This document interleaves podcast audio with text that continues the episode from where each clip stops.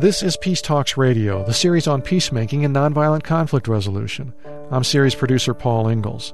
On a recent episode of our program, we explored the debate over violence in video games and asked what impact violent video gaming might have on our notions of conflict resolution and on levels of aggression in society. Some say it's a significant problem, that effects are real and antisocial, and that violent games should be more tightly regulated. Others think the concern over negative effects of violence in video games is overstated and that the games have problem solving and role playing benefits for players. Today on Peace Talks Radio, we talk with the co creator of a video game that is explicitly about nonviolence. To win this game, you have to craft a strategy against an oppressor that will bring about change without resorting to violence. Ivan Marovic has some first hand experience at this. He was one of the founders of the Serb student resistance movement that helped remove Serbian President Slobodan Milosevic from power in 2000 without violence. He's since been active with the International Center on Nonviolent Conflict, which helps human rights activists around the world organize pro democracy movements and overcome repressive governments. Ivan Marovic was also a consultant in the development of a strategy computer game called A Force More Powerful, which teaches players how to employ nonviolent tactics to confront oppression and get results. From his office in Washington, D.C., Marovic says players get to pick one of ten fictional scenarios to play in this game called A Force More Powerful. We try to make a wide range of potential conflicts so that scenarios that player can choose from range from uh, uh, a military junta or a classic dictatorship, uh, military occupation, to uh, let's say short uh, short range uh, campaigns uh, against, for instance, a mayor that is corrupt in a city, or struggles for women's rights, workers' rights, or, for instance, uh, situations of uh, scenarios of backsliding democracy, you know, democracy where human rights and democratic standards are deteriorating. And these scenarios were based on real movements, right? From places like where? All these all these scenarios are influenced by the real events that happened in the last 30 to 40 years around the globe. We did put them as fictional because we didn't want people to say, you know, well, it wasn't really like that. It was different in our country, but it is influ- influenced and inspired by uh, conflicts, nonviolent conflicts that took place in Chile, that took place in uh, the American South in the 50s, the conflicts that took place in Serbia and in Ukraine, then uh, places like South Africa, India, when Gandhi fought the British uh, occupation, and Philippines and many other places around mm-hmm. the world. We try to kind of uh, condense the atmosphere in this political situation in these countries and try to replicate them on a fictional level. So uh, when player plays a, a scenario, uh, he will play uh, in countries called Sereno or you know something like that. It's it, right. it, it, it's all fictional, but but uh, people who who know about these uh, conflicts they will recognize you know mm-hmm. the, the, the similarities. I want to get into a discussion about the game in just a second, but I'm curious, where did you learn? effective nonviolent strategies yourself? Mm, learning by doing. we were uh, back in Serbia uh, in in in the in the nineties when we were faced with a with a pretty brutal dictatorship, and on our end, we seemed to ourselves pretty powerless. So uh, we tried to kind of uh, figure out a way how to respond with the with the power that we did have, and that was in, in the end it turned out it was people power and just ordinary people that form a broad-based movement. So when we were sitting there and, and figuring out what to do, we looked back in history and around the globe to see what other people did when they were faced uh, with uh, similar problems. So you did do research, yes, and and uh, while you were engaged in this, and it was yeah, and it was a combination of trial and error and looking back at other movements, uh, looking at back at places like Poland and the Solidarity movement. Uh, I already mentioned Chile and you know some other places. And after after a couple of years, we realized actually that what we really need is a strategic approach. That it's not just like copying things that other other movements did or trying to uh, through trial and error to find the best tactic, but actually to establish a strategy that is going to uh, increase the effectiveness of all the of all the tactics that we may use. And when I say tactics, I think about strikes, boycotts, street protests, and, and any other forms of mass uh, nonviolent resistance. Right, right. Um, your office kindly sent me a copy of the video game of Force More Powerful, and I didn't have a lot of time with it, but I did put it in and I started consulting the instruction booklet. And just to get a grasp of how it works, I'd say I'd spent about an hour of really hard thinking and learning before I could even set the game in motion. My first lesson from A Force More Powerful was that to strategize social change nonviolently really takes patience, deep thought, and empathy. And, and, it's not an easy path, is it? You you are right. I think that this is this is exactly what, what, what the game tries to encapsulate, and this is exactly what the nonviolent movement is. When you try to, to dig deeper and to see what is happening in a nonviolent movement, because usually what people see as outside observers is, uh, you know, they turn they, they turn on a television and then they see hundreds of thousands of people in the street or they see some outburst of, of nonviolent action. But the things that are done in the preparation of that are usually left uh, unnoticed. And this is exactly what, what the game tries to, to focus on because w- uh, the game is aimed for people who, are, who want to be not just activists, but also planners and strategists of social change.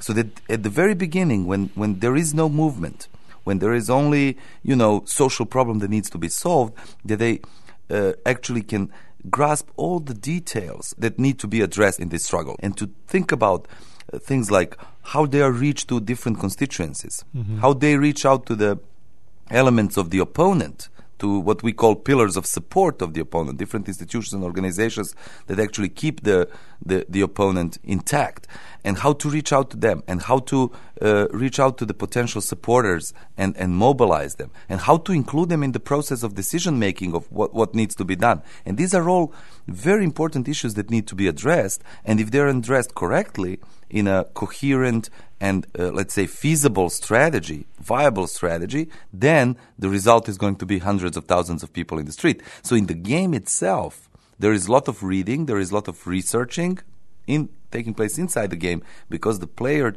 plays the role of a strategist of a movement. And and, and in the game he needs to understand the environment, he needs to understand his own capacity and capability, and he needs to understand the opponent. Right. I have to say, in the analytical steps, I, I, felt like I was working on a class assignment or something, which may be more fun for some folks than it was for me. But at, at some point, you start making choices among possible tactics, and, and stuff starts to happen in the game. And I, I want to share uh, my experience. Uh, you pick a tactic and you pick a character from your alliance to be in charge of that tactic, and then you submit it to the game. And then you set the calendar in motion to see how it plays out. So, what happened to me my scenario, by the way, uh, was a movement against a corrupt city official. I, I started by raising money from sympathetic sources, which seemed like a prudent first step. But almost immediately, the corrupt city official staged a well attended government rally that, according to the press reports that come up in the game, had the effect of pulling more local support to his camp. And I have to admit, I kind of panicked.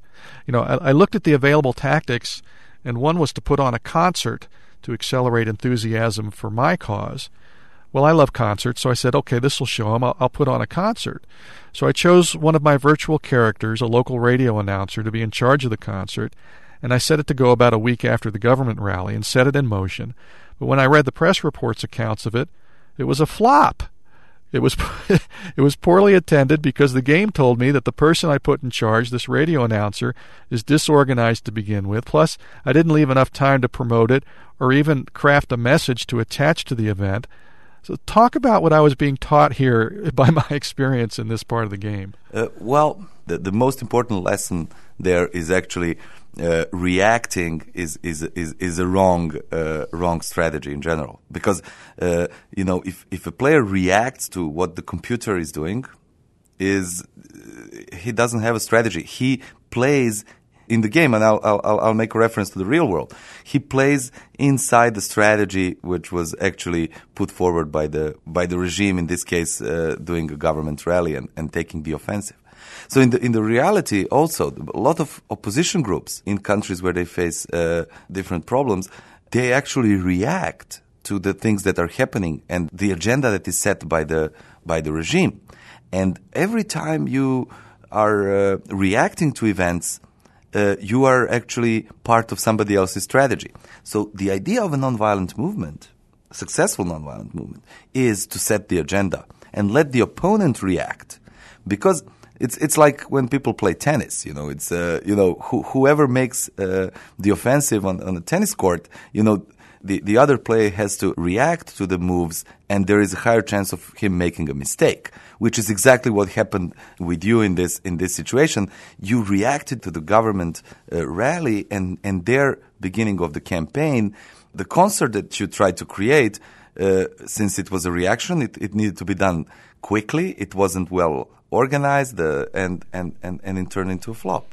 Yeah, and that happens. And so after another failed tactic or two, the game suggested to me through one of my own characters that no one was getting our message. Citizens weren't interested. So I backed up and I put my most competent character in charge of crafting our message. And then the game comes back and tells me that the public is liking the message. So then I chose a pamphlet distribution uh, scenario or tactic, which which went well. And I guess what I was learning is that I should have been doing all this before I even tried throwing a concert. Exactly. This is this is another uh, component of the both the game and the overall experience about how to make a successful nonviolent movement is the the build up of the movement. How do you build up the momentum? And there are two components of it. First one is the internal that you by growing your movement, you actually increase your capacity to do more and more tactics and to do tactics that that are much more difficult or much much more risky, you know, which weren't possible in the beginning, but later they become. The second component is the this is the internal one. The external one is how the movement is perceived by the outside, uh, by the outsiders, by the general public, and by the members of the opponent's camp. And here we talk about small victories. And so, you know, the, the movement needs to have a lot of small victories in the beginning in order to gain credibility.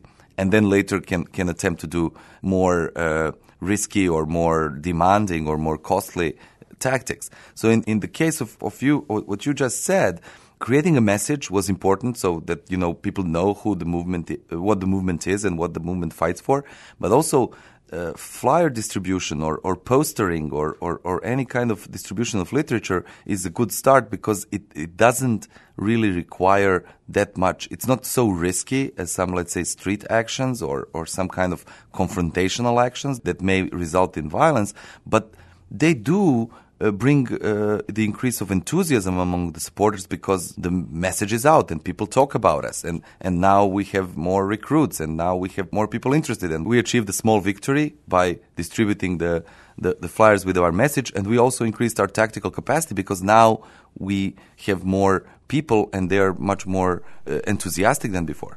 Right, you have more options. And then, as you alluded to, if you plan a protest march, the game's artificial intelligence offers a reaction from the government in this case, which can either arrest or shoot or ignore the protesters. So things can get pretty challenging, and, and the game can present uh, some casualties that really cause uh, the movement to make some tough choices. Exactly. And the, the difference between, like, say, the beginning of the game and the end of the game is that there, essentially, there are two tr- main thresholds uh, in the regime uh, artificial intelligence. The first threshold is the threshold of notice. And uh, as long as the movement is below that threshold, the, the regime, the computer doesn't notice its uh, activities and doesn't pay attention. And, and usually in this, in this phase of the game, uh, players usually do like tactics like recruitment or fundraising or trainings, and, and, and usually they're not noticed. As soon as they go out in public, and distribute flyers or, or they do a street action or something like that, they go over that threshold and then, you know, the regime knows about them. And the regime, the, the computer actually monitors their, their actions. And then there is a next threshold, which is the uh, danger threshold. And this is where the regime feels threatened by the movement.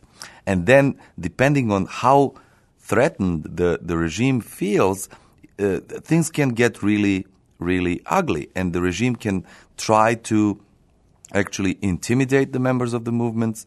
If that doesn't succeed, to detain them, to arrest them. In a couple of scenarios where the regime is pretty brutal, we can see mass arrests or, or, or even murders of uh, movements activists and, and, and members. And it is very important for the movement to create a capacity to sustain that uh, blow when it comes in, the, in an earlier phase. And uh, that is achieved through um, uh, increasing the nonviolent discipline of the movement. If, if they manage to maintain nonviolent discipline, then actually the, the violent crackdown backfires and the, and the regime loses legitimacy because of using force against peaceful demonstrators. You're listening to Peace Talks Radio, the series on peacemaking and nonviolent conflict resolution. I'm Paul Ingles. Our guest is Ivan Marovic, one of the founders of the Serb Student Resistance Group that helped remove former Serbian President Slobodan Milosevic from power. And he's part of the creative team that shaped the video game A Force More Powerful that simulates nonviolent resistance movements. I understand that one of your big roles in the game design was to introduce emotional variables like levels of fear and enthusiasm each character comes with. Tell me more about why that's important in nonviolent movements. I think you're kind of getting to that in the point you're making right uh, now. Yes, this is this is very important because uh, in in nonviolent movement, because of the the need to include a lot of people in uh, in the movement, and because of the need not just to get their support like political parties do, but to get their active participation, there is a need to think about the emotional component of the of the social change. So it's not just you know that people support ideas that, that they think are more credible, but it's actually that they're willing to struggle to get these uh, ideas come true. So enthusiasm actually is a some sort of a promotional emotion where people uh, actually they can support the movement or they can support the regime. But if their enthusiasm goes up, they will more and more actively do things to uh, strengthen the, their side, to strengthen the movement, or in the case of regime supporters, to strengthen the regime. The other emotion, which is also important, is fear, which also can be a motivator. So that actually the supporter of the regime, uh, like a police commander, for instance, may not be as enthusiastic about the regime and actually doesn't care about the regime that much because of various reasons. And so his enthusiasm may be low. But still, because of the violent tactics by the, by the movement, the same police commander can be, have a very high fear and actually react and attempt a crackdown on the movement, not because he was ordered by the regime, since his enthusiasm to follow these orders is not that high, but because he is afraid of the movement.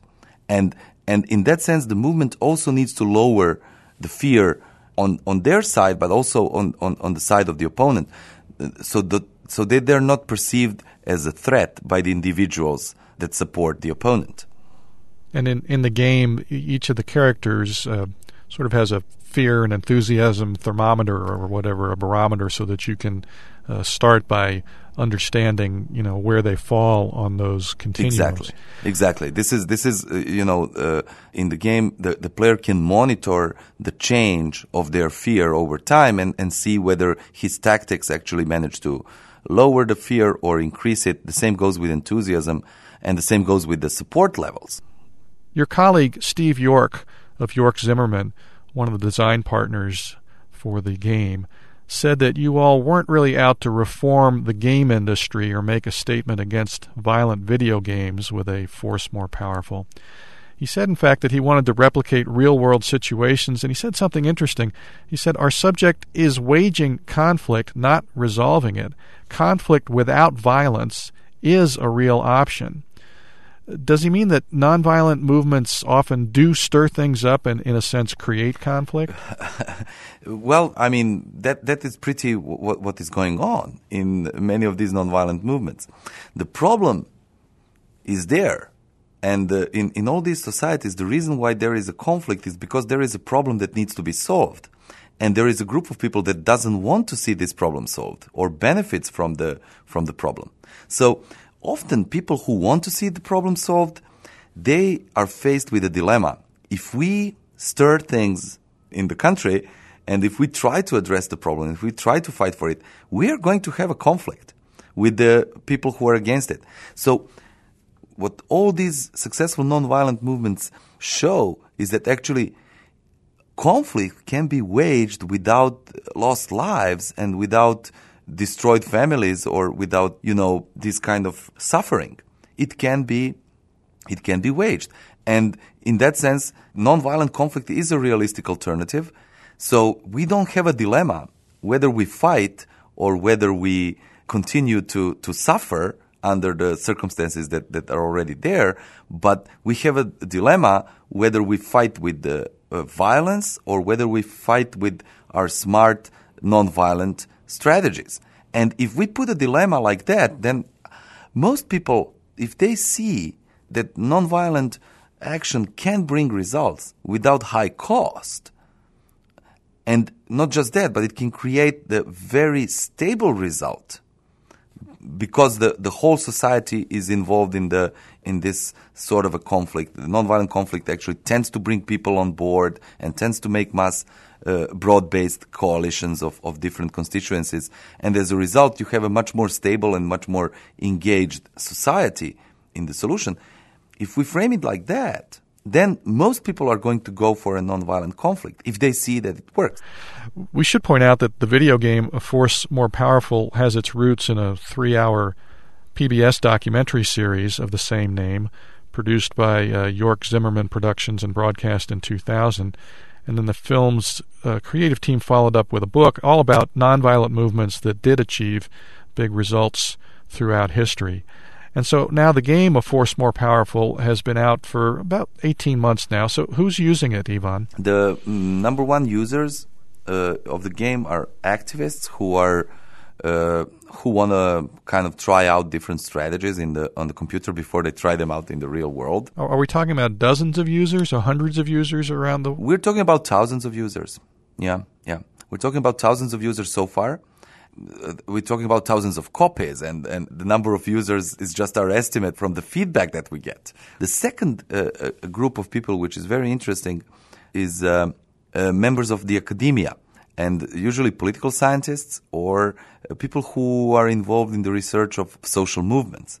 And I believe that their their reasons are, are a little bit different, and they want to probably, you know, look at some theories or look at some concepts from a different perspective. You know, it's like one thing is when you read case studies, and the other thing is when you try to, for instance, make a scenario and try to see how it plays out in the in the game. Right, and, and I know it wasn't your goal from the start, but has it gained some popularity among average consumers who aren't trying to confront an oppressive regime, but just looking for a good game? Not as much as uh, it would if we decided to make it less complicated but you know, complexity of the game actually uh, reduced its appeal among the average consumer. But I have to say that there are people, there are not many of them, but they're really, let's say, hardcore strategy gamers who found this game interesting. Not because they're interested in nonviolent conflict or because they're interested in, in social movements or or politics in general. But they found this game interesting because it is very different from classic war games. And to tell you the truth, all the games today, or let's say most of the games today, fit into the several cliches. You know, shooters all look the same. Uh, point and click adventures, they're already dying off. And there are RPGs who all look the same, role playing games, and strategy games also.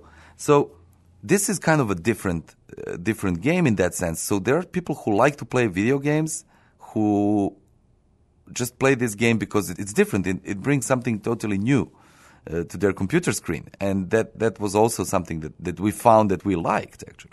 Well, and I've read that you like video games. You called yourself a gamer for 20 years before you got invited to work on this project. Is that right? Yeah, since uh, 1984, when my parents bought me a Commodore 64.